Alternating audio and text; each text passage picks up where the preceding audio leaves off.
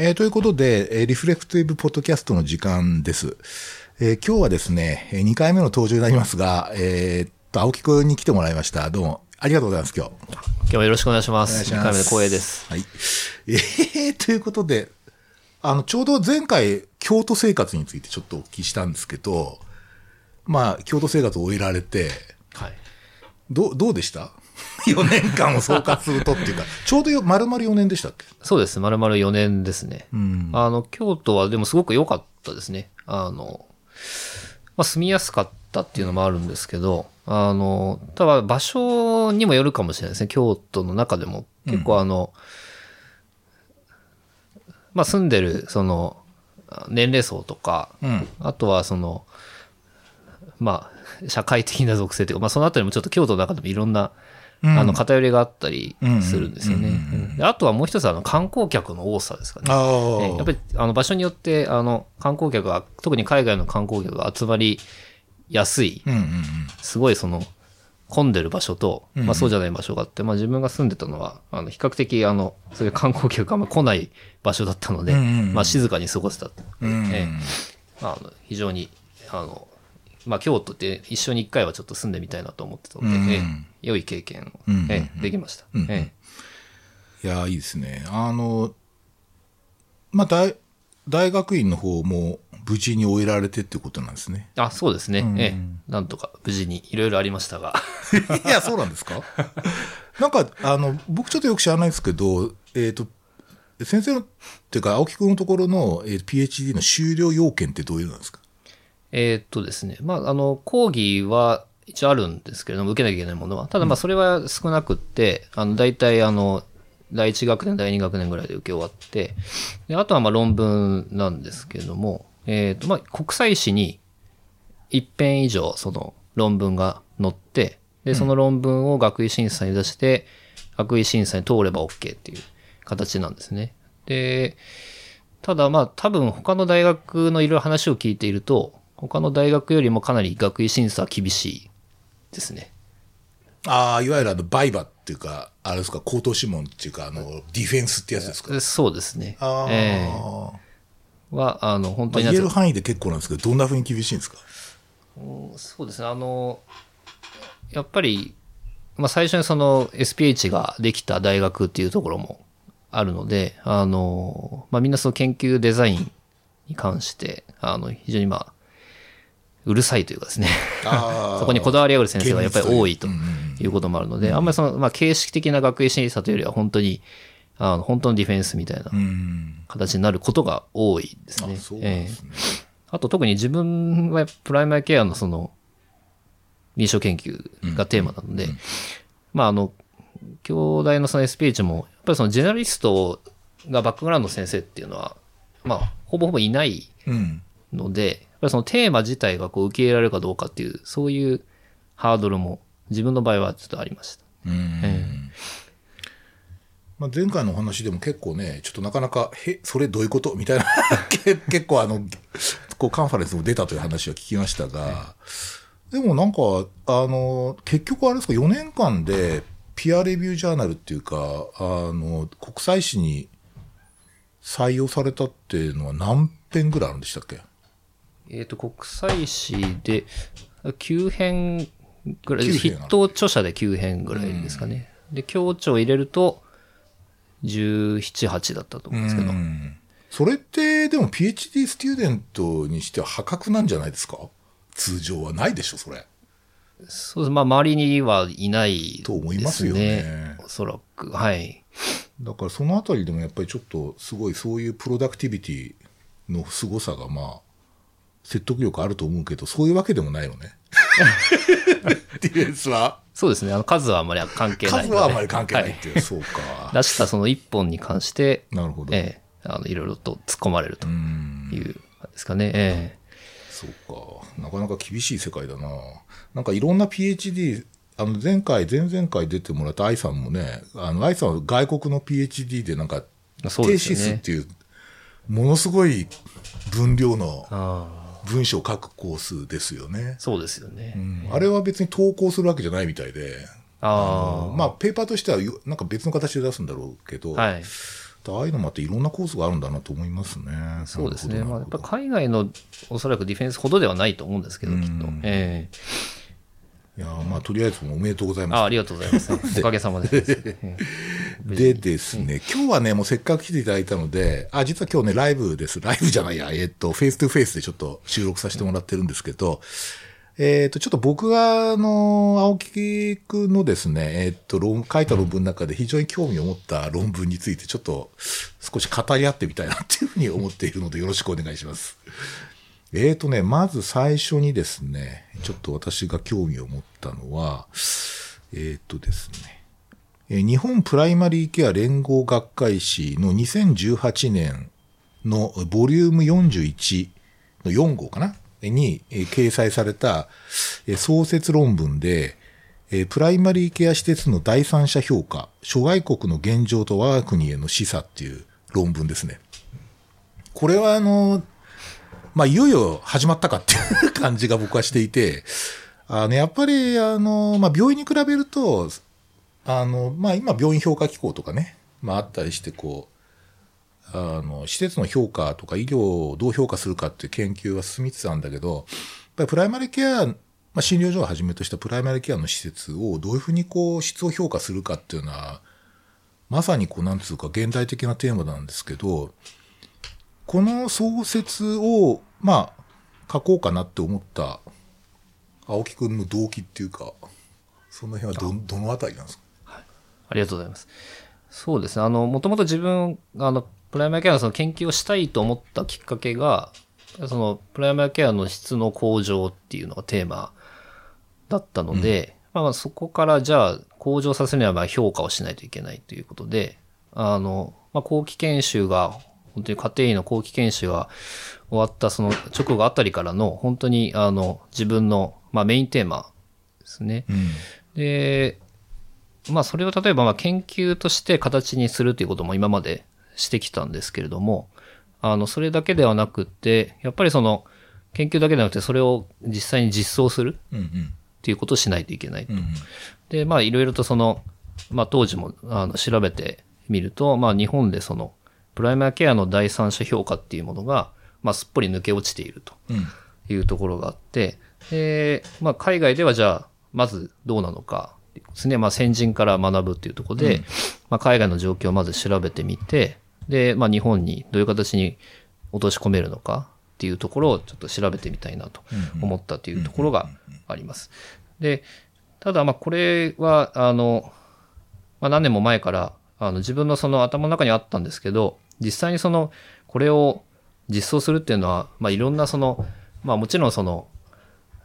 実務的なところもあるんですけど、まあ、政治的な、うん。あの、ハードルも高いうん。ことなので、うん。えーまあ、やっぱりその協力してくれる人がいないとっていうところがありました。うんで、まあ、ラッキーなことに、えー、3、4年前ですかね、自分がそのプライマーケアの質の研究を、あの、まあ、形にし始めているようなと時に、あの、まあ、日本でその医療機能評価機構っていう、あの、うん病院評価をしている。まあ、病院評価では一番のその、あの、オーソリティですね、日本では。ええまあ、そこに声をかけてもらって、一度その話をしに行ったことがうん。ありました。うんうん。で、そこであの、医療機能評価機構の、まあ、トップの方たちと話をして、で、実はその、機構としてもそのプライマーケアの第三者評価はずっとしたいと思っていると。ただし、まあ、やっぱり今いろいろな政治的なしがらみもあって、うん。今はできていないとうん。いうえーことがあってですね。で、えーまあその機構の姉妹組織、まあもともとその機構を生んだのが、その医療の質に関する研究会っていうところで、もともとあの日野原先生が、うんえー名誉理事とかされてた、えーところなんですけれども、で、まあ、郡司先生っていう、あの、カリスマの先生が、えーいらっしゃって、まあ、その先生が、あの、まあ、他の、例えば、あの、川北先生であるとか、橋本先生であるとか、えーそういった、あの、まあ、著名な先生たちと、まあ、当時協力をして、まずその、質研という研究会から今の病院評価を、の体系を作り上げたとうん。いう、えーそういう、えーバックグラウンドですね。で、まだその質検というのは実は気候が今あれだけ大きくなった後も残ってるんですね。で、その質検で、じゃあまずは、あの、気候に持っていく前に、質検で研究事業として、プライマーケアのその第三者評価っていうのをやってみないのかということで、まあ、声をかけていただいて、で、今それをやってるんですが、まあ、その第一段階としてこれはやったというような形ですね、うん。このレビューを。はい。えっと、結構やっぱり、その、質の、質の評価っていうのは、まあ、医療界最大の課題の一つなんですけど、まあ、いそれこそ教育の評価とかね、あの、それこそ、あの、専門医ほにゃらら機構とか、まあ今あるわけじゃないですか。まあちょっとそういうとこと比べるとかなりなんか知的な感じだね。ちょっと薄いから、まあでも大丈夫でしょう。ポッドキャストはあの炎上しませんから大丈夫ですけど。あの、なんか、そこに今、あの、お聞きした、あの、お名前の方たちって、やっぱりすごい、こう、医療政策的にも影響力があるし、まあ、なんていうかな、あの、リーダーの人たちだと思うんですけど、なんか、その人たちが、こう、プライマリーケア施設の評価が重要だっていう、こう、共通認識みたいな、やっぱある、あったんですかね、その時。あの、お話を聞いてるとやっぱりあったようです。当時からですね。うんええで、最初はその病院で、あの、やろうとしたのは、やっぱりその、プライマーケア施設っていうと診療所も含まれてくるので、まあ非常にその病院と比べても数が多いと。多いですね。だまあ、フィージビリティの点で、えーまずは病院からと。うん。で、まあ、賛同者が、まあ、病院の方がやっぱりそういうマネジメントとかにこう、あの、関心が強いということもあったのか、まあ、そういったその、賛同者がどうやら当時も多かったみたいで、うん。で、最初はなんか20か30ぐらいの病院の、あの、院長、経営者たちの、まあ、団体で、こう、あの、第三者評価の基準を、まあ、海外に例えば視察に、ジョイントコミッションに視察に行ったりとかうんしながら作っていって、で、それが今の機構の評価の母体になったといううん。ことですね。まあ、ただ当時からやっぱりその、プライマーケアもいずれは、あの、やりたいという認識ではあったというふうに聞いてます。やっぱりですね、病院を評価するということが結構うまくいったっていうことですよね。だからある種成功体験があるんだと思うんですよね。そうですね。うんええ実際あの、今はもうごく普通に認証ね、で受けるっていうことになっているので、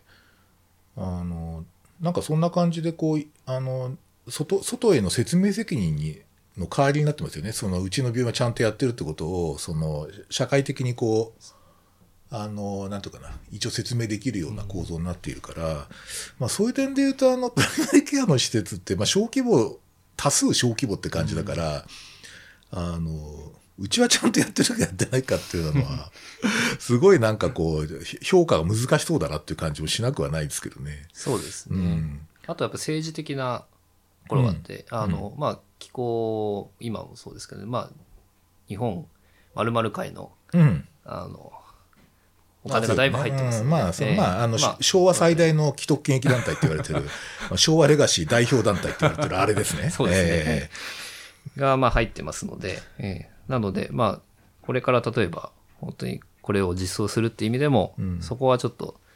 うまく乗り越えないといけない。えそうですね。になると思います。いや、でもね、やっぱりそれ乗り越えないと、本当にあの、ななんで昭和レガシーかっていうと、その、まあそういうことなしでも行くんじゃねえっていう感覚を持ってるんですよね。まあい医療界そのものが実はそういうところがあって、あの、ある意味、あの、ど、どんな風に見ようと、とにかく患者さんの診療内容に関わらず一定のお金が国から降りてくるわけじゃないですか。うん社会保障費って感じで。はい。だ実はすげえ保護された団体で、あのそういう点でもやっぱりちょっと一番こう質評価とかが遅れやすい構造をしてるのは間違いないんですよね。そうですね。ええでまあちょっとこのポッドキャストでも出したけど僕やっぱりあの社会保障費を適正化するっていうのは決定的に重要だと思ってて、うんでそうしないとやっぱ未来に投資できないっていう状況になっているので、まあ、そういう点でもちょっとあのでで質を下げちゃいけないわけですよだから質,、質を保ちつつそのなんとかなあのいかに効率的にやるかっていうところの点でもやっぱり質を評価するってすげえ重要だと思いますよね。ですね。諸外国の動きとか、あんまちょっとここで、あの、この論文ではいろいろ述べられてるんですが、青木くんがなんか特に注目したような国ってありました？ねここは面白いな、みたいな。一番その評価の基準がしっかりしてるなと思ったのは、まあやっぱオーストラリアと、まあニュージーランドもかなりしっかりしてるなというふうに思いました。えーで、まあ、このどんな辺りはあの、感じなん、どんな感じなんですか？ね。かいつまんでっていいんですけど。そうですね。まずあのうん一つはやっぱりあの目につきやすいってその評価基準が、それは、ね、結構重要だと思うんですけど、あの、例えば、こう、文字でダーッと羅列されてるような評価基準うん。で、あの、こう色味もないような、なんか読む気にならないような評価基準ではなくて。ちゃんとそのデザインがきちんとされてるなっていう、まあ、はい。まずそこから、あの、あ、面白いなと思いましたけど、まあ、あと中身の方で、まあ言うと、あの、結構やっぱりその学会あですよね、その、えー、オーストラリアなんかだと、RC、ロイヤルカレッジ、あ、オーストラリアンロイヤルカレッジみたいなですね。そうですねロイヤルオーストラリアンカレッジだったかな。そうですね。が、やっぱり、あの、その慣習に。強く、あの、影響力を及ぼしていて、なるほど。えーで、あの、非常にその構造化されているなとえーいうような、まあ、基準でしたね。で、えーやっぱり重視してるのは自分のその研究テーマでも一つある、その、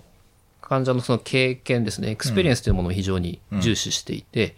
えー例えばその experience を向上させるためにはどうしたらいいのかっていうような、まあ、どう評価をしてどう向上させたらいいのかっていうのが、その評価基準と対をなすような、うんうん。あの、ガイドブックみたいな形で無料で発行されていたりとかですね。ね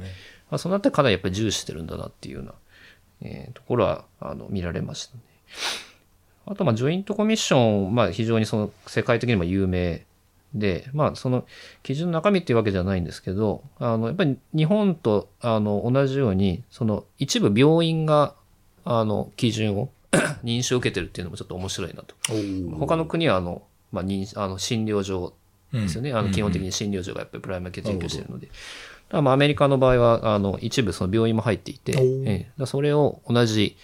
あの、まあ、プライマー系メディカルホームっていう、まあ、ジョイントコミッションも、あの、たくさんのスタンダードがあるんですけど、その中でもその、プライマーケアメディカルホームの認証を病院も受けることができるというのは面白いなと思いましたねい。や、確かに、あの、メディカルホームとかの絵とか見ると分かりやすいよね。あの、家が建ってて、こう、中にこういうブロックがあるみたいなやつとか。あと、最近だと、えー最近でもないか、あのトーマス・ボデンハイマーって人がいるんですけど、で、彼が出してる、その、えっと、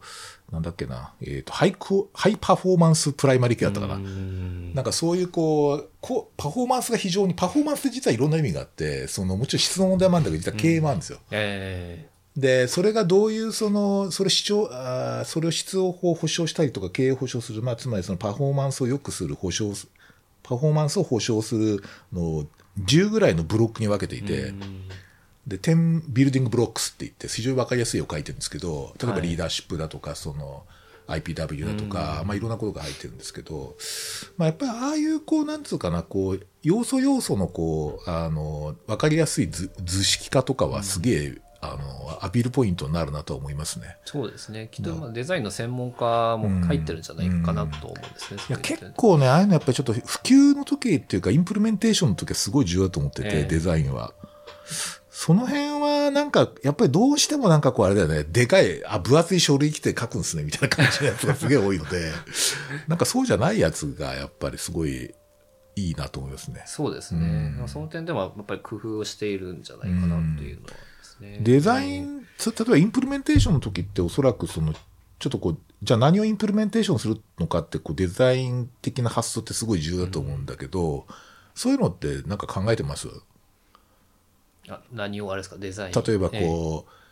パンフレットとか、例えば普及するときあー。パンフレットどうするかとか、まあ、はい。ホームページでもいいんですけど、はい。そうですね。まあ、自分はやっぱりホームページを前のその、まあ今やってる研究のも、あの、作って、で、まあ一般向けと医療者向けと、それを見れば何をやってるかっていうのがまあわかるようなホームページを、あの、自分で作ったりはしていますね。まあそれをその研究プロジェクトごとに自分はやってるんですけど、まあ今その人によってはその、自分っていう研究者はこんなことやってますっていう、その研究者レベルで、あはい。あの、やっている人もいるので、あ、面白いですね。ええそれもやっぱりすごく重要なのかなっていう。あーええ発信形態ね。そうですね。で、そこにやっぱり、まあ、あの、オールドファッションなスタイルではなくて、やっぱりその新しいそのデザインでこう非常にわかりやすい、一般の人が見ても、あの読んでみたいなと思うようなデザインで発信するというのは非常に重要じゃないかなっいや、そうなんですよね。その、まあ、ちょっと話ずれ、やっぱりずれちゃうんだけど、その、例えば書物書物を大事にするっていうのは、なんでその、まあ、昔の人は大事にするかっていうと、たとえ出せば、どっかにあるんだって。要するに、どっかには必ず存在するはずだから、そのことが重要だっていうんですよ。なるほど、なるほど。で、だからそれなんか検索すればどっかにある、どっかすごいとこある。僕も確かにそのなんか、前、あの、朝クライマンの本、いろいろ探したら、オランダの古本屋にあって、でそれを俺あの輸入したことがあるんですけど、えあのマニアだったんで。まあ確かにしょあの文献ってそういう意味合いがあるんだけど、その、それってやっぱりあ、なんかアクセスしにくいよね、基本的に。だからやっぱりこう、どうアクセスしてこう人とコミュニケーションできるかみたいな、そういう発信形態もやっぱりちょっとこう論文書いて一発終わりではちょっとダメなんじゃないかっていうのは、僕もすごい思っているので、ぜひちょっとこのあたりの評価のことは多面的にちょっと、あなんかやってほしいなって僕は思いますね。はいもうぜひ頑張ってください。ありがとうございます。え ーそしたらですね、ちょっと次の論文いきたいと思うんですが、えー次がですね、えーっと、そうですね、この、えーっと、サイエンティフィックレポートトっていうのに出た、えっーと、せこれは2018年の、えっーと、1, 1月かなフェブラリで、あ、2月か。2月にサイエンティフィックリポーツに出た、えっーと、オープンジャーナルで、えっーっと、マルチモビリティパターンズ in relation to polypharmacy and dosage frequency, a nationwide cross-sectional study in a Japanese population. ということで、まあ、これはね、僕は本当、ちょっと自分のそのエッセイにも随分引用させてもらいましたあがあり、がとうございます。あの、まあ、来たなって感じだよね。あの、いよいよ来たかっていう。で、その、なんつうか、こう、日本ほどこのね、多疾患平等の問題に直面してる国はないはずなのに、あの、全く、なんつうか何も発信できてないってのはどういうことだっていうのは、ものすごいこう、あの、矛盾を感じていたんですよ。で、あの、まあ、まさにそのプライマリーケア研究領域でのもう超ホットトピックスだし、まあ、どのその国際学会でも必ず取り上げられるテーマですし、シンポジウムも行われてるってっていうことで、もう世界中のこう、なんとかプライマリー研究者が取り組んでる課題なんですよね。まあ、そういう点で僕、本当に僕初めてじゃないかなと思うんですね。あの、おそらく日本の全体の状況、とりあえずこう、ある視点から、あの、見てみたっていうのは、きちっと出たって僕初めてじゃないかと思ってて、まあ、ただ、はちょっと話を聞いたところによると、このテーマがあまり理解されなかったっていうふうに前回おっしゃったような気がするんですが、マルチモビリティ自体ってどういうことみたいな？あ、そうですね。ええ。なんかそのあたりのちょっと、こうさ、なんかこう、ええみたいな感じだったんだけど、だけどちゃんとやっぱり採用されてるじゃん、論文にっていうのは、すげえやっぱり私はちょっとこう、留飲が下がる思いをしたんですが、これはど、どんな感じですか？どんな感じっていうか。そうですんあの、今、あの、先生がおっしゃった、その理解されなかったっていうのは、基本的にその日本の、あの、スペシャリストがバックグラウンドの研究者にはあまり理解されなかああ、ったっていうことね。いうですよね。ええうんただまあ、あの、同じ、あの、プライマリケア医にとっては、あの、結構あの読んでいただいて、インパクトがあったようで、多分自分も調べた限りで本当に日本から、あの、こういう全国調査でマルチモビリティのことを調べたっていうのは初めてじゃないかなと思います。なので、あの、今まで 本当に基礎的な、例えばその、日本の代表集団で、じゃあ何割の人がいやそうなんですよ。マルチモビリティなのかっていうことすらデータがなかった。ないないない。だから、多いですよとかっていうわけのわかんない、こう、あの、外人一回の時は、いや、多いよ、結構多いとかって、なんか非常にこう、なんとか、怪しげなこう発言しかできなかった大。体海外では何パーセントですっていうそういう発表しかなかったので、うんまあこれは一応その日本のあの全国調査で、あの、日本の一般集団になるべく近いように、あの、サンプリングをしたという形で、まあもちろん限界はあるんですけど、まあその中で、まあ調べてみると、やっぱりかなりマルチモビリティの患者は多いと。うんええまあこれ一一般住民の中でなので、まあ患者を多分母数にしたらもっと多いと思うんですけど、そうですね。ええっていうのがまず一つですね。なので、そういった、あの、本当に基礎的な疫学のデータを出したというのが一つですね。これはあれですか、あの、まあ、一般人口に対してなんですけど、えっ、と、なんかちょっと研究方法論上ちょっと苦労したようなこととかあるんですか？これはそうですね。まあ一番は、あの、分析なんですけれども、あの、サンプリングに関しては、これはあの、パネルデータをまあ持っている、そのう、ん。会社に依頼をして、でそれで調査を、うん。あの代行してもらうという形だったのでまあどっちかというとその分析の方ですね。で、あの、自分のその、この研究をやる上でその疑問にあったのは、マルチモビリティって概念は、あって今ホットなんですけど、マルチモビリティっていうそういう、まあ、要は疾患が2つ以上とか3つ以上っていう一次元の指標で、あの、捉えるのが本当にいいのかっていう、そういう疑問があったんですね。っていうのは、マルチモビリティ一言に言ってもいろんなものが混ざっているので、まあ、その中になんか一定のパターンがあって、そのパターンごとに振る舞いが違うとなると、やっぱ介入法も違ってくるかもしれないっていう、そういったその疑問があったので、でそのパターンをじゃあ分析してみようと。で、えーまあ、実際これ調べてみると、うんうんあのパターンを分析すると、あのいくつかのパターンが出てきて、で、まあ、例えば、あの心血管、えー代謝疾患ですね。うんうんうんまあ、そのあたりがまとまった、例えば高血圧、脂質異常症、ね糖尿病なんかまとまったパターンがあったりとか、あとはあの神経疾患と精神疾患が、えー重なるようなパターンがあったりとか、えー呼吸器疾患と皮膚疾患が重なるパターンがあったり、まあ、いくつかのやっぱりパターンが出てきたとですね。で、あとはそのパターンごとにその振る舞いが違うんじゃないかっていうのを検証するために、まあ今そのマルチモビリティの、えー領域では非常にホットな、まあ、タームですけど、そのトリートメントバーデンはい。ですね。はい。治療負荷っていう、まあ、あの、これの一つである、えーまあ、ポリファーマシーと、あとやっぱりその服薬の回数ですよね。うんうんこれもトリートメントバーデンうんうなので、んまあ、それとの関連を見てみたと。でそうすると、やっぱり、まあ、予想していた通り、パターンごとに、そのトリートメントバーデンの影響度が違ってくると。うんうんうんうんえーそこにこう、少し勾配があるというようなことが、まあ、分かったっていう、そういう論文ですね。いや、めちゃくちゃ面白いよね。あの 要するにその、なんていうかな、あのまあ、理論的にはトリートメントバーデンと、その、えっ、と、患者のキャパシティっていうのが、まあ、うまくこう、平行状態にあると、まあ、比較的こう、そこそこの落としどころでいけるみたいな印象を持ってるわけね。はいはいまあ、そういう論文も出てるし。そうですよね。で、トリートメントバーデンっていうのは、あの、今おっしゃったように、ポリファーマシーの問題と、あと、そのケアの分断ですよね。それから、あと、必要な、こう、習慣って、これは服薬習慣も入るんだけど、それがまあ、結構あって、で、その患者のキャパシティっていうのは確かその疾患の理解度とか、レジリエンスだとか、あとソーシャルサポートみたいなやつがあって、で、実はその、このバランスモデルのすごい僕が興味があるところは、あの、よく医療者考えがちなんだけど、負担うんと減らして、キャパシティうんと上げようみたいな。でそうではないんだってことなんですよね。だから、トリートメントバーデンがもし低ければ、全体にキャパシティ低くてもいいんだよっていう。はい、はい。で、逆にすげえバーデンが大きいと、そのもっとキャパシティ上げなきゃ、例えばサポートどんどん入れなきゃみたいな感じになるので、実はこれすごいね、あの、効率モデルなんですよ。うんそうそういう考え方って。確かにそうですね。そう。だから、なんか、とにかく、あの、いろいろ病気ある人にはサポートガンガン入れろみたいなことではないっていう ことが、実はこのバランスモデルの面白いところで、そうすると、どんなトリートマでトリートメントバーデンがめちゃくちゃ多い領域ってどういう組み合わせなんだみたいなことっていうのは、おそらく、すげえサービス考えるとすごい直結するんですよ。そうですね。なるほど。なので、あの、この、こう、組み合わせ、疾患の組み合わせのパターンとかはすごくこう、あの、面白いんですよね。で、まあ、現場の直感から言うと、やっぱ僕、キーになる疾患って、まあ、一つは慢性心不全。うんそれから、あと認知症。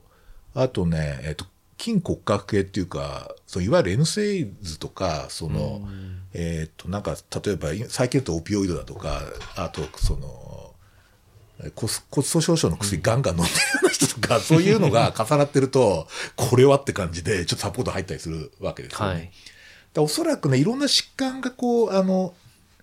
くあの、あって何でもとにかくたくさんあると大変だってわけではないっていうのが僕はちょっと思ってて、だからそういう点で、その、どこに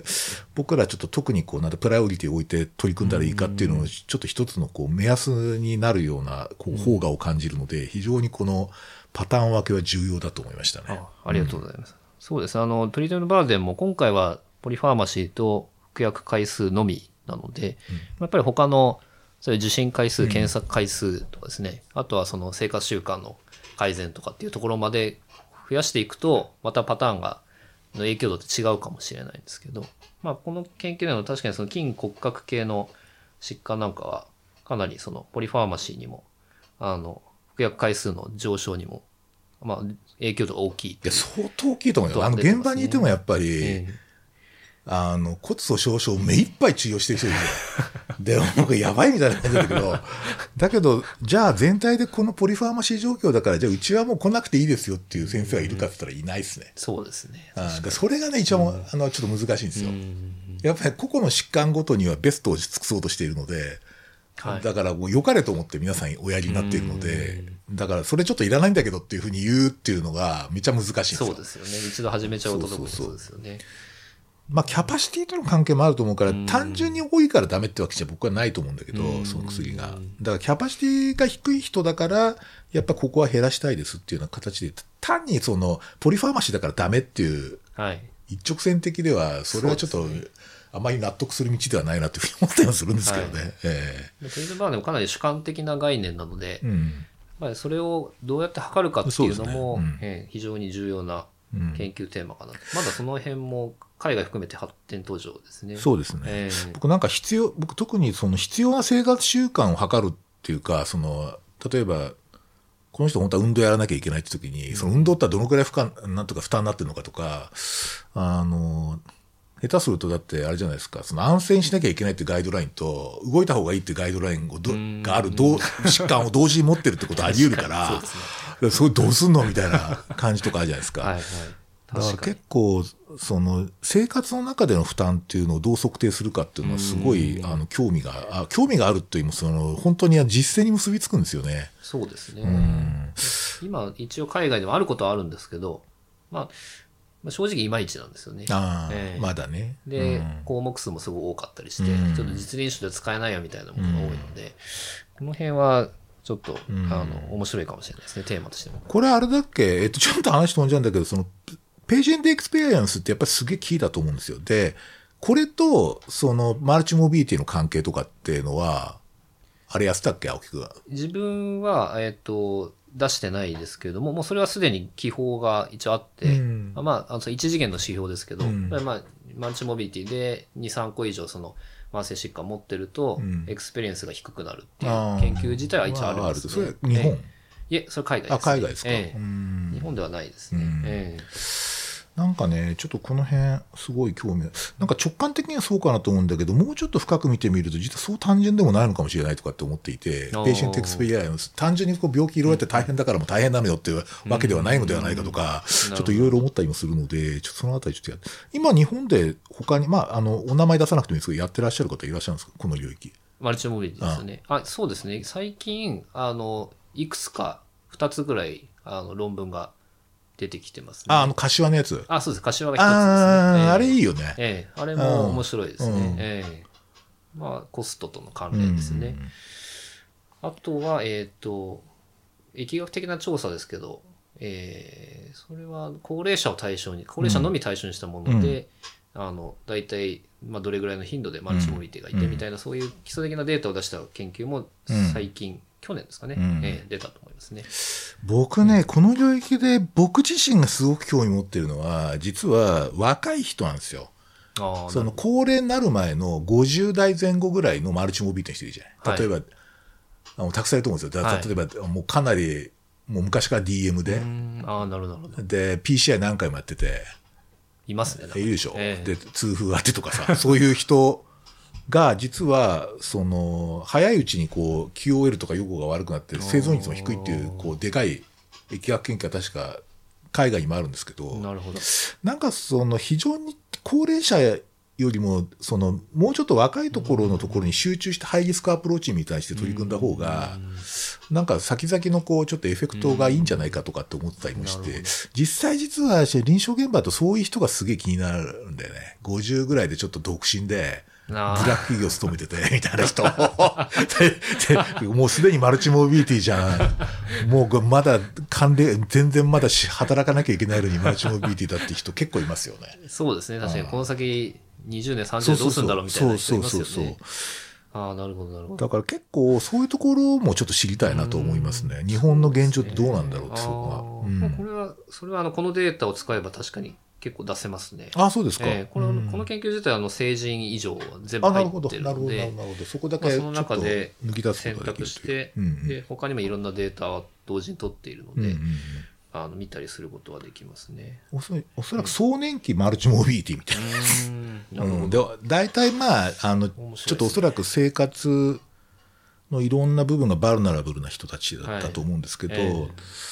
それこそソーシャルデターミナント・オブ・ヘルスも直接関連してるところだと思うんですね、うんだから結構そこすごいちょっと日本はこれからポイントになるかなとそこは思いますね。そうですね。うん高齢者だともう当たり前というか、まあ、まあ過半数がそううんなってしまっているので、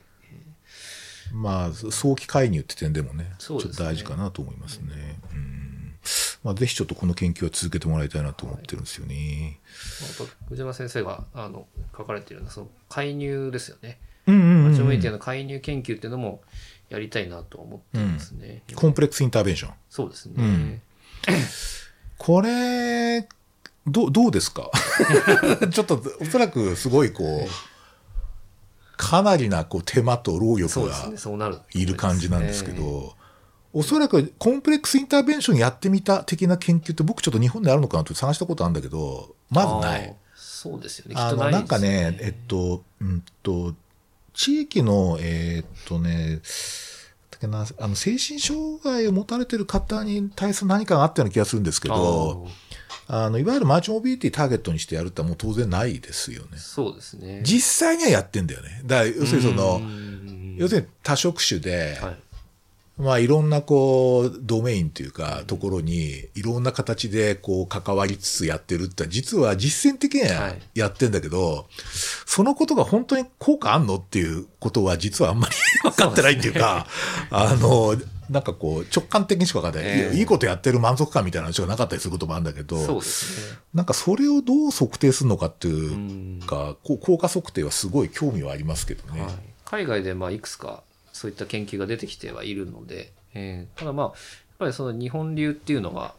うんあのさらになんですかねこう洗練されたコンプレックスインターベンションを生み出す可能性もあると思うんですよね。でありますね。僕ね、ええ地域包括ケアがのシステムが、実は、あの、なんかこう、そう名乗らずにそういうインターベンションになってる可能性があるっていうのは、僕はちょっと思いますね。えーそうですね。その辺を、まあ、まずそのうん。うん開発の段階からなんですけど、インターベンションを開発するっていう段。階から、まあ、難しいですけどねかなり。うん かなり難しい。ってうのはあうんの例えばこういう研究をやろうと思っても研究に参加してくれるところっていうのはやっぱりそういうすでにもう自然とインターベンションしている施設が多い多くなっちゃうのでうん差を見るのっていうのはなかなか難しくなると思うんですけどなんか例えば、その、例えばその地域包括ケアの時代になった時に、まあその、その理論的基盤でこう統合ケアっていうインテグレイテッドケアっていうのが一つ取り上げられて、はい。で、まあその水平統合と垂直統合が重要なんだみたいな話って結構出たじゃないですか。で、例えばの水平、その地域の水平統合の具合をもし定量化できればよ。その、要するにある種エコロジカルスタディみたいな感じで、その水平統合領域のところのマルチモビリティの QOL どうなんだとか、うん。その、同じともだいぶ違うなみたいな、そういう話っていうのがおそらくもしかしたらあるかもしれないし、だからもしかしたらもうすでに行われていることをエコロジカルに見るっていう手はあるんじゃないかなと思っていて、やっぱりなんかすげえ幸せそうな地域もあるんですよね、行くと。うんなんかそこの保健師さんすげえ頑張ってたりとかう、ん。その、なんかこう、そこの市長がすげえこう、あの理解があるとか、例えば、うん。あの、名張ってとこあるんですけど、はい三重県に。はい。はいで、あそこ僕ちょっと一回呼ばれていた時に、市長がやたらノリノリなんですよねってこんなこと言っている。の地域学会ノリノリの人で、まあそれで当選されてるってこともあると思うんですが、あので、こう、な15、6人の保健師さんで15、6人のこう、あの、暮らしの保健室みたいなのを作って、むしろその地地域にこう保健師をすごい配置してるんですよね。なるほどでそこにいろんなこお年寄りとかがこう集ってたりして、はい。で、ああいうのの効果ってどういうふうに測るかっていうのはすごい興味があってうん、だからやっぱりなんかこう、そういう人に、そういうことが直接こう届くような、まあ後で出てくるけど、例えばソーシャルアイソレーションだとか、まあロンリネスだとか、そういったところを、あの地域ごとに見てみると結構違うんじゃないかなと思ったりもしますよね。そうですね、うん。やっぱりそのマルチモビリティっていうのは重要な概念なんですけどやっぱりその中でもいろんな属性の人たちが混ざってるので、うん。まあ、今までのその海外のインターベンションの研究があまりうまくいってないっていうのもあの対象そのモザイクな対象に介入してうん。うん。うん。うん効果を測ってるので、なるほど、なるあなんか例えばソーシャルアイソレーションの患者うん。の、あソーシャルアイソレーションがあるマルチモビリティの患者とか、うん。うんそういう特定のグループに介入をするとかっていうのもうん。一つですよね。手ですかね。えそれめっちゃこう、展開力がありそうな研究ですよね。そうか。ちょっとこれはぜひちょっとまた続けてください。でも任せで先生一緒に。いやいやいや。それで、次が、うんとね、ちょっとそ、じゃあその関係でちょっと関連が出たので、あの、まあ、例の、世界的にはかなりあの話題になったですね、 social isolation patient experience in older adults っていう、あの、 Annals of Family Medicine ですね。えー、これ何月だっけな。えーっと、9月ですかね。そうですね。えーっと、2018年の16号、16巻か。16巻の300ページ台ですね。これは、あのーこれもね、やっぱ来たなって感じだったよね。ありがとうございます。で、これ来たみたいな。で、そのやつが、それで、実は、ちょっと、ちょっと先走っちゃうんだけど、最近、ジョン・フレイが、あ、ロンリ出しましたねネスのえ研究出したじゃえないですか。えで、あれとの対比がすごい面白くてえ、ああ、なるほど、なるほど。ちょっと、ちょっと手手法のこう、メソッドのこう方向性がちょっと違うじゃないですか。そうですね。じゃあ、まずですね、えっ、と、じゃあ、あの、この論文をか、の、こう、か、この研究やろうっていうふうに思った、こう、なんつうかな。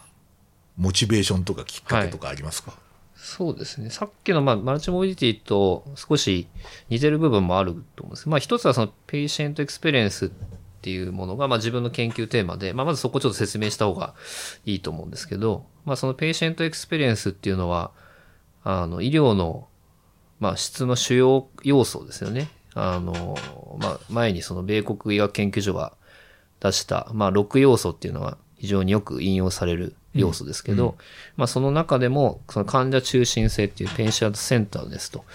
いう概念を、まあ、測る質の指標ということで、今、まあ、日本ではまだ、あの、全然、えー認知がされてないんですけど、あの、 patient experience っていう、これはあの、えー尺度ですね。患者さんが、患者の視点で質を評価するというもので、えーこれの研究を、まあ、メインテーマの一つにしています。うんで、まあ、この patient experience っていう、えープライマリケアの、まあ、質の指標が、まあ、その social isolation で社会的孤立から、まあ、どんな影響を受けるのかというような研究で、まあ、もともとは、えー着想としては、まあ、自分はその patient experience の研究をしていく、あるいは医療の質の研究をしていく中で、最近国際的にホットな話題は、あの、受ける住民や患者の属性によって、えー提供される医療の質が違っているっていう、これが結構ホットうんですね。それはあの、 patient experience に限らず、まあ、例えば、あの、治療だったりとか、診断だったりとか、そういうえーところもそうなんですけど、えーまあ、患者の属性によって違ってくる。例えば、社会経済的な、あの、うん指標が低い人たちには、質が低い医療が提供されていたりとか、そういうのが結構ホットなんですね。うんで、その一環として、まあ、 patient experience と social isolation との関連っていうのは、えーまだちゃんとした研究がなかったとえーいうところがあって、まあ、新規性があるのではないかとですね。あと、まあ、あの、今までのその先行研究からも、まあ、そういう社会的な弱者っていうのは、提供されているの質が低いっていう傾向が、あの、見られていて、で、まあ、そうするとやっぱり当然孤立っていう、まあ、これはあの、プライマリケアでも非常に重要な、あの、今テーマですけれども、まあ、これもやっぱり患者の、あの、から評価する医療の質に影響を及ぼすんじゃないか。まあ、悪い影響を及ぼすんじゃないかというものがありました。で、あとはですね、あの、今、まあ、日本でも、その社会的処方ですね。うんええまあ、非常に話題になっていて、うんあの、まあ、介入の方法は、まあ、海外でも、日本でも、あの、要は孤立している患者に、えーコミュニティを例えば処方したりとか、そういう社会的な処方をして、要は孤立状態を改善させるという、要はその根本の部分へのアプローチっていうのが主流なんですよね、海外でも日本でも。うん。うん。ただ自分があの考えたのは、あの、まあ確かにそれは重要だと思うし、えーただ自分が例えば患者さんを実際に外来で見てたりして、明らかにそういうのは適さないというか、そういうのを望まない患者さんもうん。やっぱりいると。うん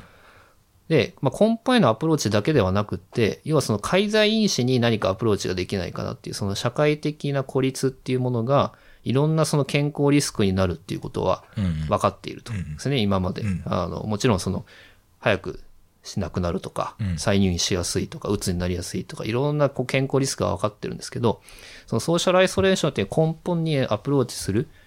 のは重要だと。ただし、まあ、それが難しい場合もあるので、そうすると何かその間にある介在因子にアプローチするっていう手もあるんじゃないかと。で、まあ、プライマリケアは、まあ、普段やっぱりケアを提供している。患者さんに外来医療と、在宅医療を提供しているので、まあ、それプライマリケアの立場から、もうちょっとその現実的なアプローチはないかなというところで、でそうすると、その我々がその提供する医療の質っていうものに、あの、何か、あの、介入の糸口があるかもしれないということで、えーまあ、やった研究とうんですね。ええまあ、そういった流れですいや、面白いね。あの、えーっとね、おそらく、ちょっと今のこうお話二つ、論、なんとかな、ちょっと話のベクトルが起こるんだけど、もう一つは、あの、えーっとね、なんかやっぱり医療従事者って、その、やっぱ根本も直さないとよくなんねんじゃねえっていうのなんですよ。で、結構これ日本人が好きだっていうのもあるんだけど、要するにプラグマティックじゃない、なんかこう、やっぱ社会直さなきゃダメでしょみたいな話になるんですよ。はい。で、結構ね、そういうこうなんか根本の病院みたいなのにメスを入れようみたいなのがすごい好きで、好きでっていうか、で、結局何も起きなかったりするんだけど、あの、なんかもっとプラグマティックに、その実際にこう、あの、なんかこう、なんとか、あの、微妙にこれで上昇できんじゃねみたいな感じっていうのの,、の因子を見つけ出すとすごい重要だ、なので、実はその社会的処方っていうのは、まあ一つ一つポイントとしてあって僕も非常に関心を持ってるところなんだけれども、もう一つはあれでしょ、結局その医療機関の中で、どういうふうにこう、僕らがこういう人たちを見るかっていうことが、実は、はい。かなり影響あんじゃねっていうあ、ちょっと改善させんじゃねってことですよね。そうですそうですんんんそれはすごくね、わかります。あの、えっとね、おそらく、えっと、なんか、これソーシャルアイソレーションってほら、俺孤独で辛いんだよとかっていうことじゃないじゃん、これ。はい。もっと客観的な指標っていうですよええね。だからおそらく、こう、孤立が好きな人もいるんだよね。はい。孤立っていうかな、孤独っていうか、俺とかそうですよ。基本的にあの、部屋でじっとしてた方が好きっていうのがあって、いや、そら、みんな集まってるとこに行くってちょっと俺苦手なんだけど、みたいな感じっていうのはすごい、あで、ネット見てた方がいいな、みたいな感じがあったりするんだけど。まあ、あの、だけど、あの、ちゃんとこう診察室だとか、それから診察以外の、例えば看護師とのやり取りとかがすげえこう、 experience として非常にいいものがあれば、おそらくそれはすごい、あの、ウェルビーイングにつながると僕は思いますよ、やっぱり。うん、直感的にそう思うな。だからそれはすごいベクトルとしてはいいなと思いますよね。なので、こ結構、その、えっと、なんていうかな、あの、視点がすげえ、あの、すでに介入視点になってるっていうか、あの、ここれで介入し,、していいんじゃね？みたいな感じっていうのがすごいあるんだよね。そうですね。ええなんかまあ実装をやっぱりうん。考えてるとか、そうそう、ええ実装ですよね、これね。えで、その、つい最近、そのジョン・フレイが、その、ロンリネスに関して、健康上だったかな、その関係を出していて、あれは主観的指標でしょ？えそうです。あ要するにの、自分自身が孤独と感じてるかどうかを3項目かなんかで測定していたからそうですね。ええ。アイソレーションとロンリネスっていう、これあの、孤立の領域では2つの概念があってアイソレーションは本当に客観的なうん。指標で、う例えば、あの、相談ができるような、あの、家族とか友人が何人いるかみたいなでね。で、ロンリネスの方は主観的な方で、うん本当にその、孤独と感じていますかうん。そういったその2つの概念があって、うんでフレイ先生の方はその後者の方をうん。使った研究ですねなんか、レターかなんかであれでしょ？なんか、ジョン・フレイとやり取りしてるんですよね。確か。えなんか、あのメールのやり取りしたんじゃなかったっけ？えフレイ先生が実はあのこの論文の時の、あの、担当副編集長ですかね。なるほだどっ。たんですね。ええバイスチェアみたいな。そうですねああ、そうですか。ええうんうんうんうんだからそこでやり取りをしていて、で実はもうその段階で自分たちも孤孤立の研究をしていると。で、それが その後の号に出たわけですけなるほど、なるほど。まあだからなんか一緒にできることがうん。あるねっていう話をうんしてですね。ええ興味あるんですけど、その査読のプロセス上、なんか、どんなアドバイス受けたんですか？えーっとですね、これは、あの、実は最初に出した時と大幅に変わってるんですね。あそうなんですねでうんすごいガラッと変わっていて、それが実はあの、これ、今後研究なんですね。ああ、なるほえーど。元今後研究で、量と質と両方やって、それを一本の論文にして出したんですけど、あの、まあ、ちょっと自分がやっぱり、疫学の、あの方の、あの、スキルある程度あるんですけど、うん質的な研究にまだ疎いっていうところがあって、ああの、そのあたりの多分レベルがあんまり高くないということで、じゃあ量的な方だけ報告してねっていうふうに。言われてじゃあ、実は質的なデータもあったという。あるんですね。で、それはまた別の論文として、もうすぐ多分出るとなるほど。思うんですけど、うんええうんうんまあでもあの、アナルズファミリーレスはかなり査読は、あれですね、厳しいというか、うんええですよね。トップジャーナルですからね、この領域の。うん査読者も4人ぐらいついたりとかしてますね。そうなんですかええなるほど。普通のジャーナルの倍ぐらいはついてますね。ええそんなにこうこ根本的に構造から直して採用されるんですよ逆に言うと。そですねいや、自分もちょっとびっくりしました。そうなんだ、すげえな、それやっ。ぱりいろんなところに出してみて思うのは、もうやっぱりテーマが一番、ですよね。ね。僕絶対そう思いますよ。ええ。うん。それがやっぱり本当にあの切実な問題かっていう。ところに尽きるのかなといや、やっぱね、そこ外してる人多いんだよね、日本ね。ちょっと、青木くんの口から言えないとは思うんですけど、あの、なんかね、ちょっとそれもう流行ってないんだけど、みたいな 話が結構多くて、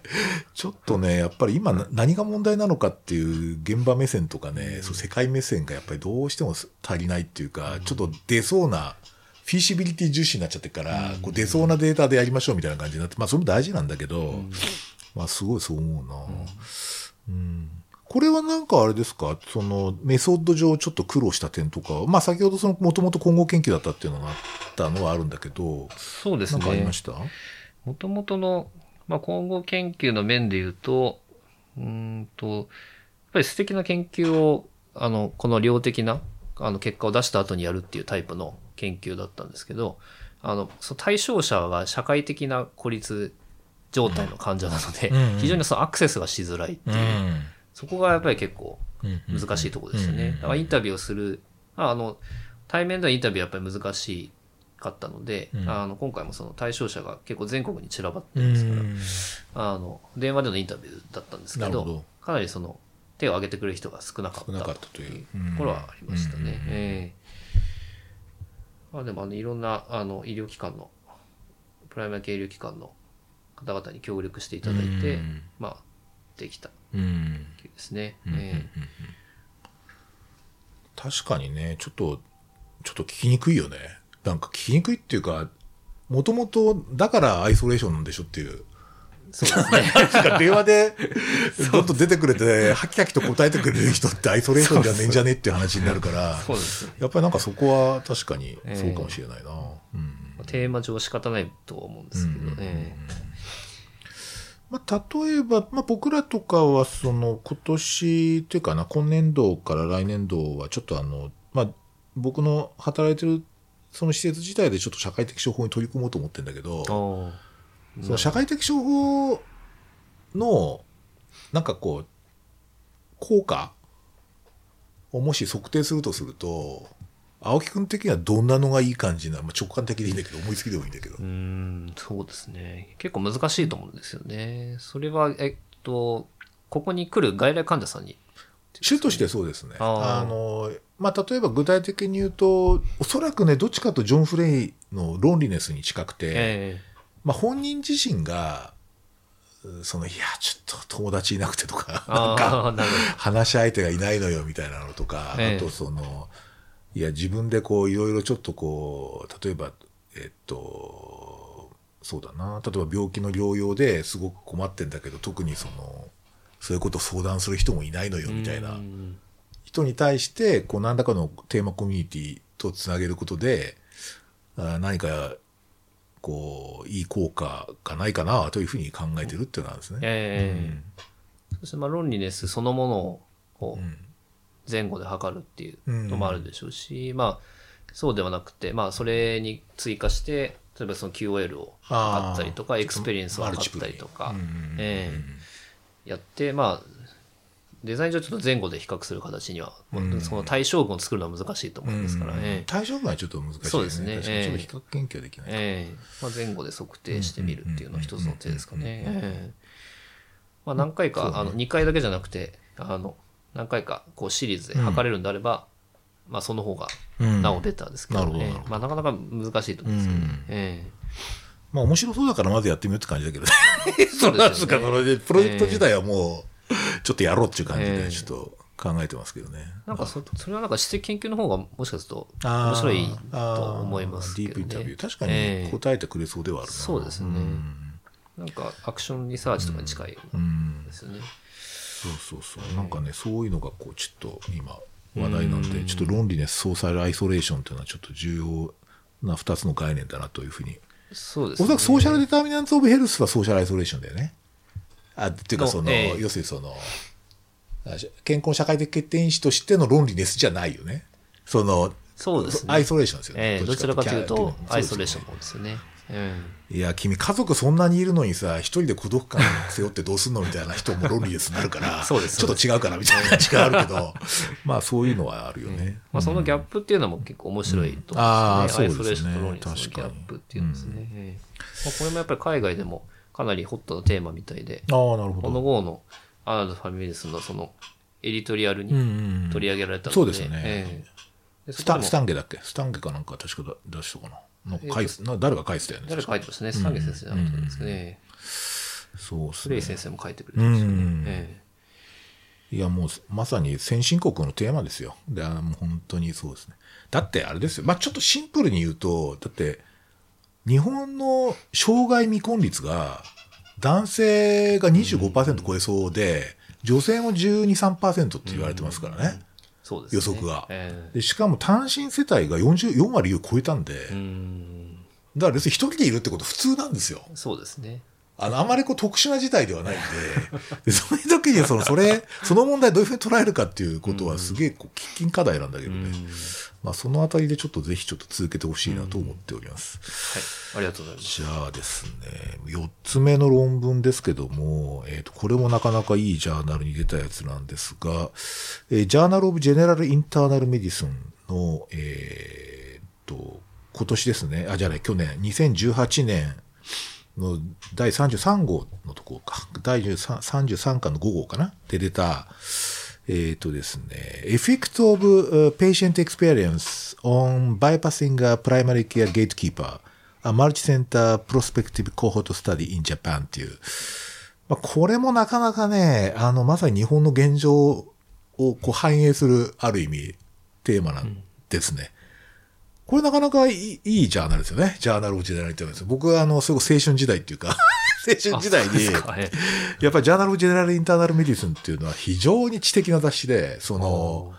なんていうか、そこに出てくる論文ってやっぱりちょっと全然、あの、例えば経済学が出てきたりだとか人類学が出てきたりだとか、すごいこ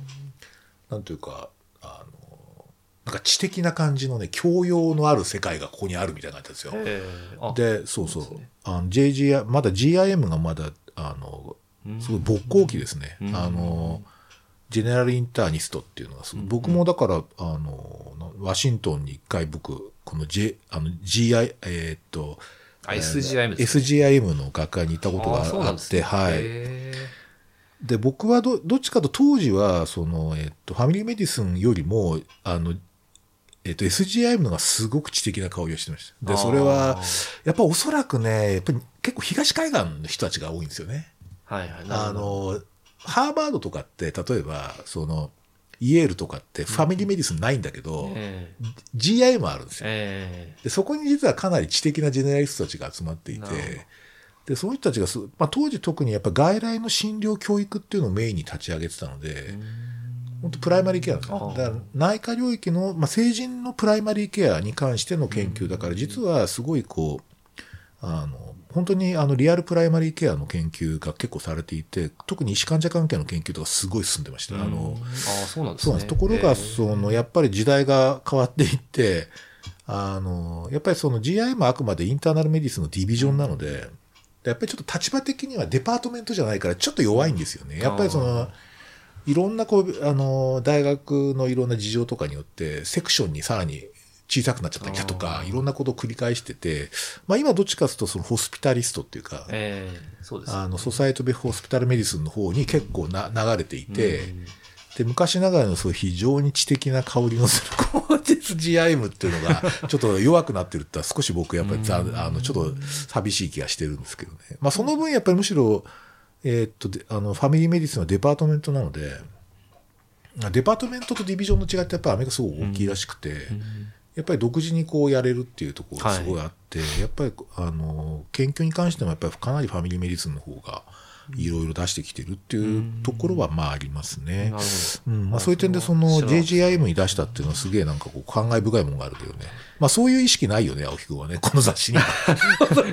その昔のことは知らなかったですね。ただその、藤山先生が SHIM に行かれた当時の状況は分からなくって、うんでただその、もともと SGIM はやっぱり、こう、内科領域の雑誌なので、うんその、まあ、プライマリケアの研究とは言っても、どちらかというと、やっぱり内科よりの研究が多かったっていう印象があったんですけど、うんその前はまた違ってたわけですね、きっと。そうですね。年に4回ぐらいで、あの、うち、あの、ここの一局にこう、古文書のようにありますけど、当時の。あ、そうですか。1900あの、80年代とかの雑誌があるんですけど。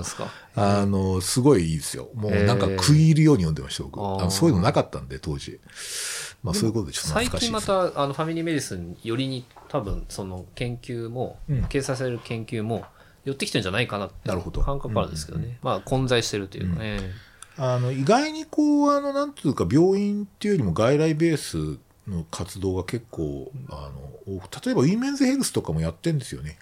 GIM って。実は。要するに、やっぱ成人の専門家っていう感じのくくりなんですよ。 adult medicine って言って。なるだから結構かなり近いし、仲良くなってますよね。うんで、えーっと、そうですね。ということで、えーっと、この研究は、えーっと、まさに日本のこうプライマリーケアのゲートキーパー機能の話なんですけど、これちょっとあのやろうと思った動機とか教えてもらえるとすぐ嬉しいんですけど。そうですねあの、まあ、バイパスケアのバイパスっていう概念をまず知ったっていうところからうん。スタートしていてでこれはあの協調者にもなって、えーますけどその金子先生うんですね、えー自分とあの同年代のあのはい。研究をアクティブにやっている、ええ先生がいてその、まあ、金子先生がケアのバイパスっていう言葉をこうちらっと何かの時に教えてくれたんですよね。だかうん。らそういう概念があるんだなっていうのを自分は知ってでいろいろ調べてみたんですけど、まあ、海外の文脈でケアのバイパスっていうのはどう使われてるかっていうと基本的にその近くの医療機関をスキップして遠くの医療機関に行くっていうのをケアのバイパスというふうに定義しているところが多いんですよね。でそういう研究はたくさんあるんですけど、うんただその自分があの日本のセッティングを考えた時に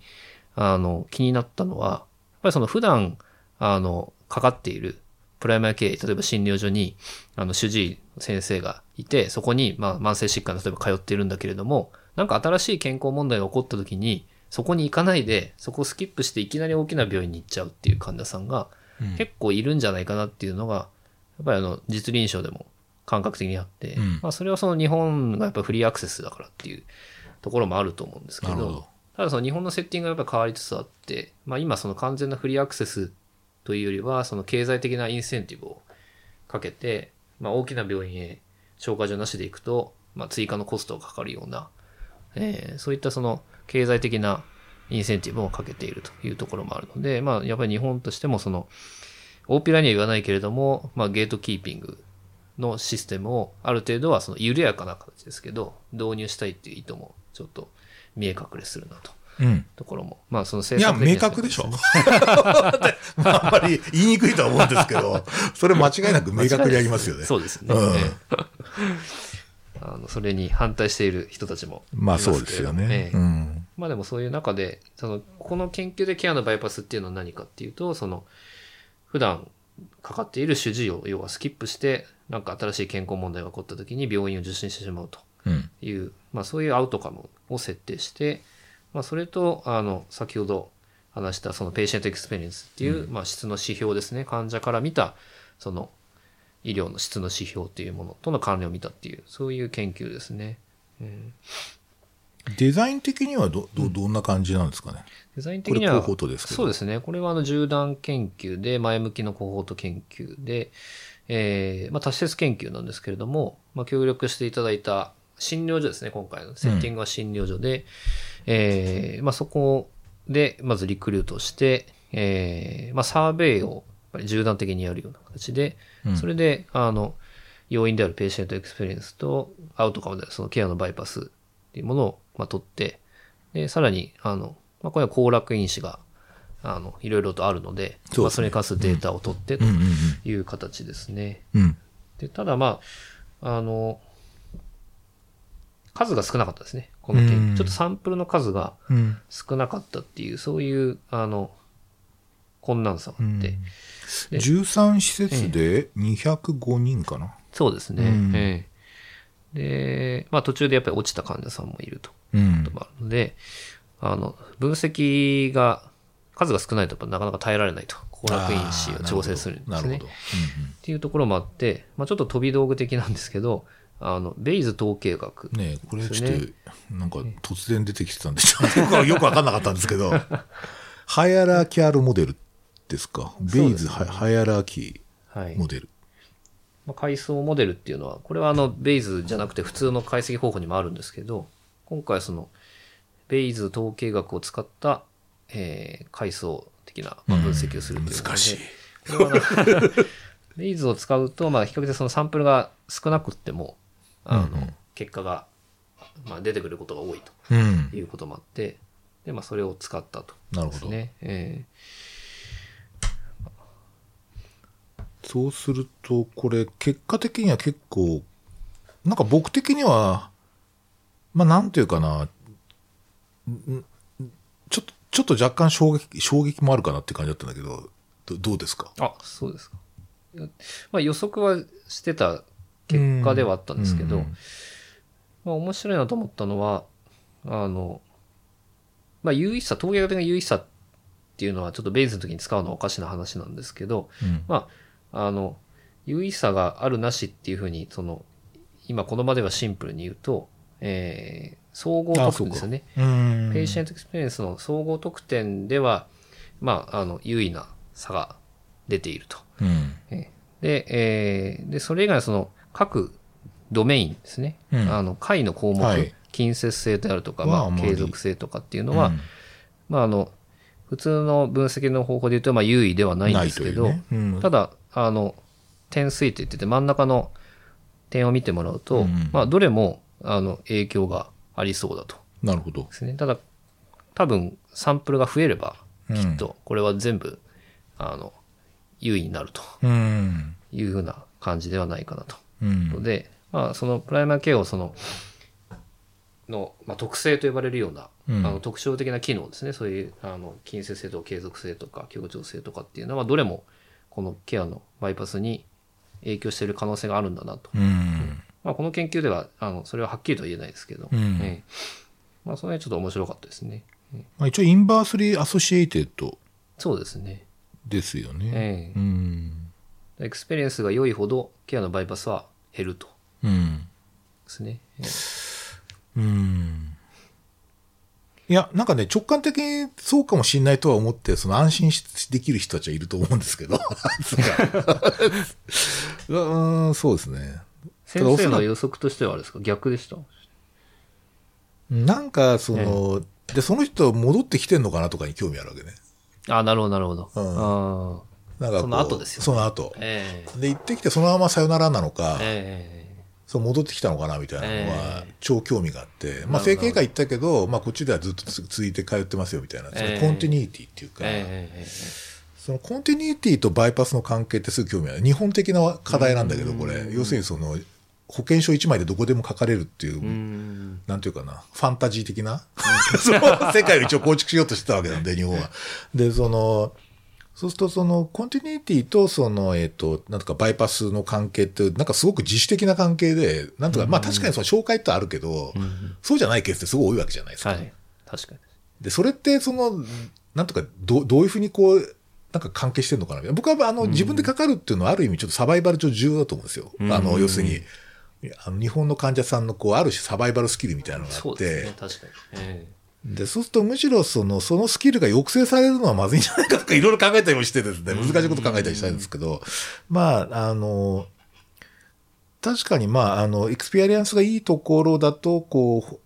だ逆に言うとこう紹介はどうかなとかね。えはい、なるほど。そのし紹介はむしろ紹介状書きやすいんじゃないかとか、ええ。むしろ。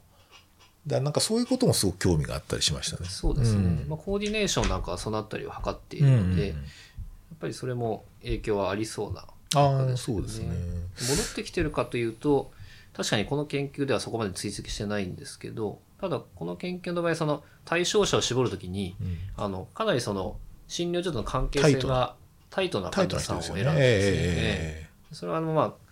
海外でいうとユージュアルソースオブケア、まあ、うん。日本だと主治医っていう役が正しいのかもしれませんけど、うん。まあ、それをあの最初の段階で定義していてで診療所というのはそういう主治医の、まあ、患者主治医関係がうんうんタイトな患者さんを、まあ、セレクトしてやっているえう。ん。おそらくは戻ってきてるんじゃないかなっていううん。思うんですけど、まあ、ただそれはちょっとはっきり言えないでうすね、ん、いやーなんか、まあ、 patient experience ってあの、まあ、スタンバーグなんかもすごい言ってるんですけどそのああのオーストラリアのはい。GP の、まあなんていうかすごいなんていうかなとんがった人なんですけど、彼なんかで experience based でヘルスケアシステムを構築しろって言ってるね。おーなるほど要するに例えばヘモグロビン A1C ではないと。そうすると全然違う図が書けるって言うんですよ。ヘルスケアシステム、あるべきしヘルスケアシステムが。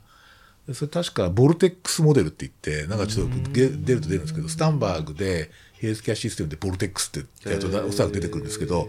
あなんかふあの不思議なものを書いてるんですよ。で、なんかね、そういうこうなんか、ある種パラダイム変転換の、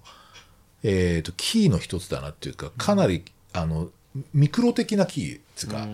さ vortex ってこう、なんていうの、あの、こう巻き貝ってイメージだから、その、こう巻き貝があって、その、ここに patient experience があるんですよ。うん。で、それを重視すると、最終的にこうシステムこうなるみたいな感じって書いているのでまあ非常にあの、それもまたファンタジックな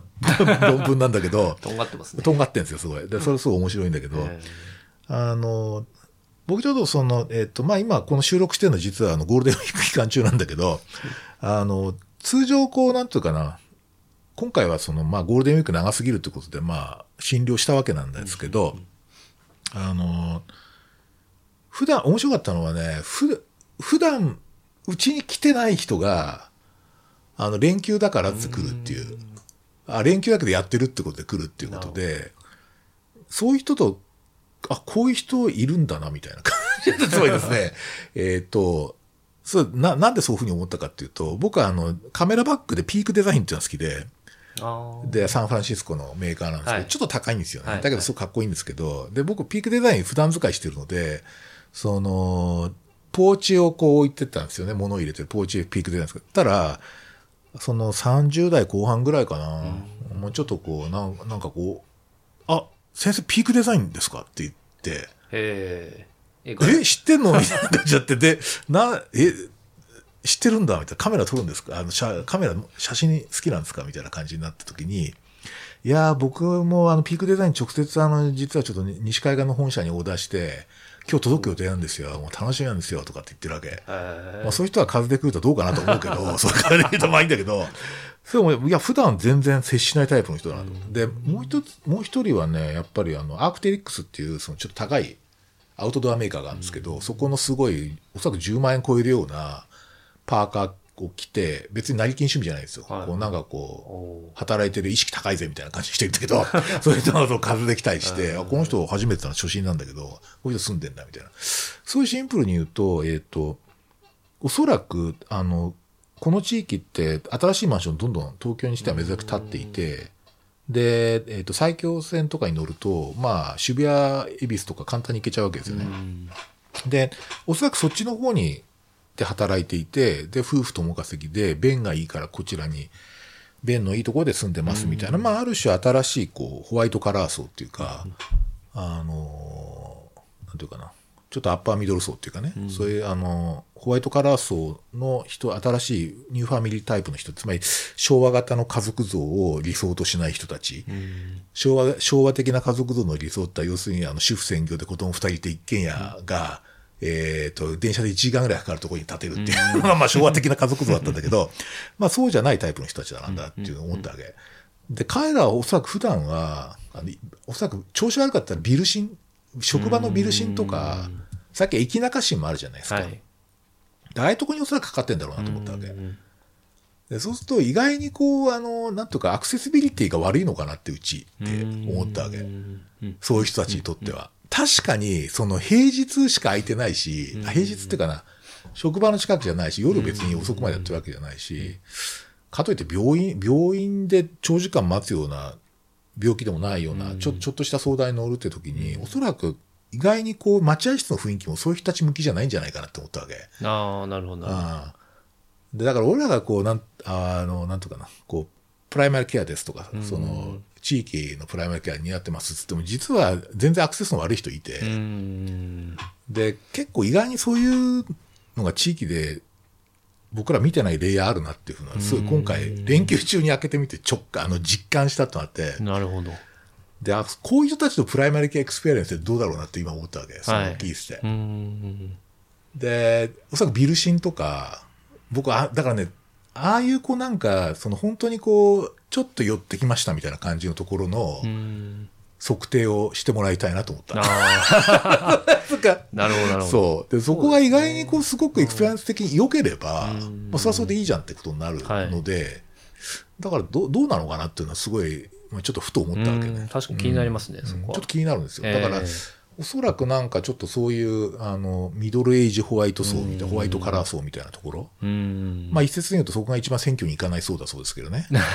で、彼らを代表する政党がないって言われてるんですよね。ああの、リプレゼン、リプレゼンテーションしてくれうんる政党がないから行かないっていう。うんうんまあ今日本、まだ55年体制は続いてますからね。軽い意味で言うと。まあそういうのもある。まあそういうのもちょっといろいろ考えながら診療したんですけど、ね。なるほど。うんなんかね、そういう点で言うと、ちょっとこう、対日本的な対し、そういうこう、プライマリーケアの使い方みたいなやつっていうのにもちょっとね、こう、光を当ててもらうと非常に面白いなと思ってます、そうですね、そこは確かに、狭間ですよね。結構な人いると思うんですよ。かかって利用してるとか医療機関を。はい花粉症とか、うん。あの、インフルエンザのシーズンだとかはい。に、そういうところはほんどうなってるのかなっていうのはすごい興味がありますね。そういうところでしかアクセスできないですもね。そうんなんですよね。ええうんまあちょっといろ、ああ、だいぶ長時間にわたって考えてきましたが、えっと、だいぶちょっといろいろ勉強させてもらいました。あいえいえどうもありがとうございま。こちらこそいや、ありがとうございます。えーっと、今後のなんか展望みたいなのはどうですか？語れる範囲で結構なんですけど、ちょっとなんかこんな活動してみたいとか、まあや、こう、大学院も終わってですね。そうですね。まあ、研究はやっぱり続けたいなと思いますが、やっぱり現場の感覚も忘れたくないなと思うので、まあ、そのバランスをうまく、あの、取っていきたいっていうのが一つはありますね。ええで、まあ、研究の面で言うと、あの自分の今のメインのテーマは、その patient experience と multimorbidity なので、うん。ええまあ、そこは研究としても推進していくと。まあ、ともに、まあ、 patient experience の方は、今、ちょっと実装の段階に入りつつあるのかなっていうところで、あの、まあ、自分以外に実はその、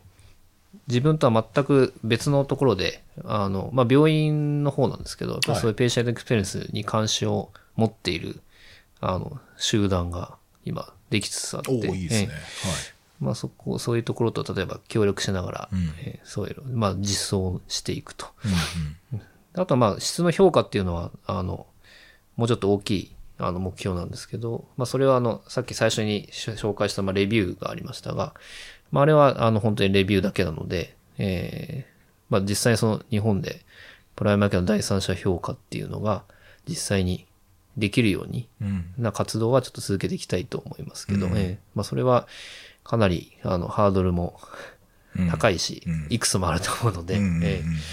まあ、あの、いろんな人たちの、あの、お力を借りながら、ちょっとやりたいなと思っていますけど、うんはい。そんな感じでしょうか。そうですね。はい。なんか、非常にこう、なんつうかな、正面突破的な感じで、なんかここ ういって味かれそうですけど、う、いやいや。あいくん、さ漫画とか読むの？漫画も読みますね。ただ、そんなにこう、マニアックなのはあんま読まないですけど、キングダムとか読んでない？あ、キングダムは、あの、最初の方を読みました。あ、そうですか。あのね、ええずっと全部読んだ方がいいですよ。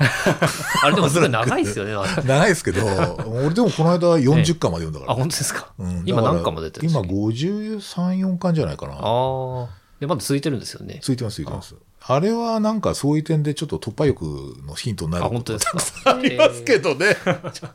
まあちょっと、あんまりキキングダム的な人ばっかりやってたらだけど、まあ非常にあの、ええああれいいと思いますよ、すごい。あ、本当ですか？えーぜひおすすめですね映画やってますもんね。映画やってますね。え非常に好評ですね。あの、僕もちょっと連休後半見に行こうと思ってます。ああ、本当ですか？ちょっと突破力をじゃあ、身につけたいと思いますけど。そうですね。壁が厚いので。ー 壁厚いですよね。プライマリケア領域の方が厚いね。病院よりも。あそうですねなんかやっぱり職域集団がすごい強いから、えなかなか既得権益とかの問題もあるけど、まあ、おそらくでも、ちょっと日本のこの先考えると、やっぱりそこはすごい重要だというふうに僕も思いますので、ぜひ、ちょはいっといろいろ協力しながらやっていきーはいたいと思い。ます。ぜひ、よろしくお願いします。あ今日どうもありがとうございました。はい、ありがとうございましたありがとうございま。した。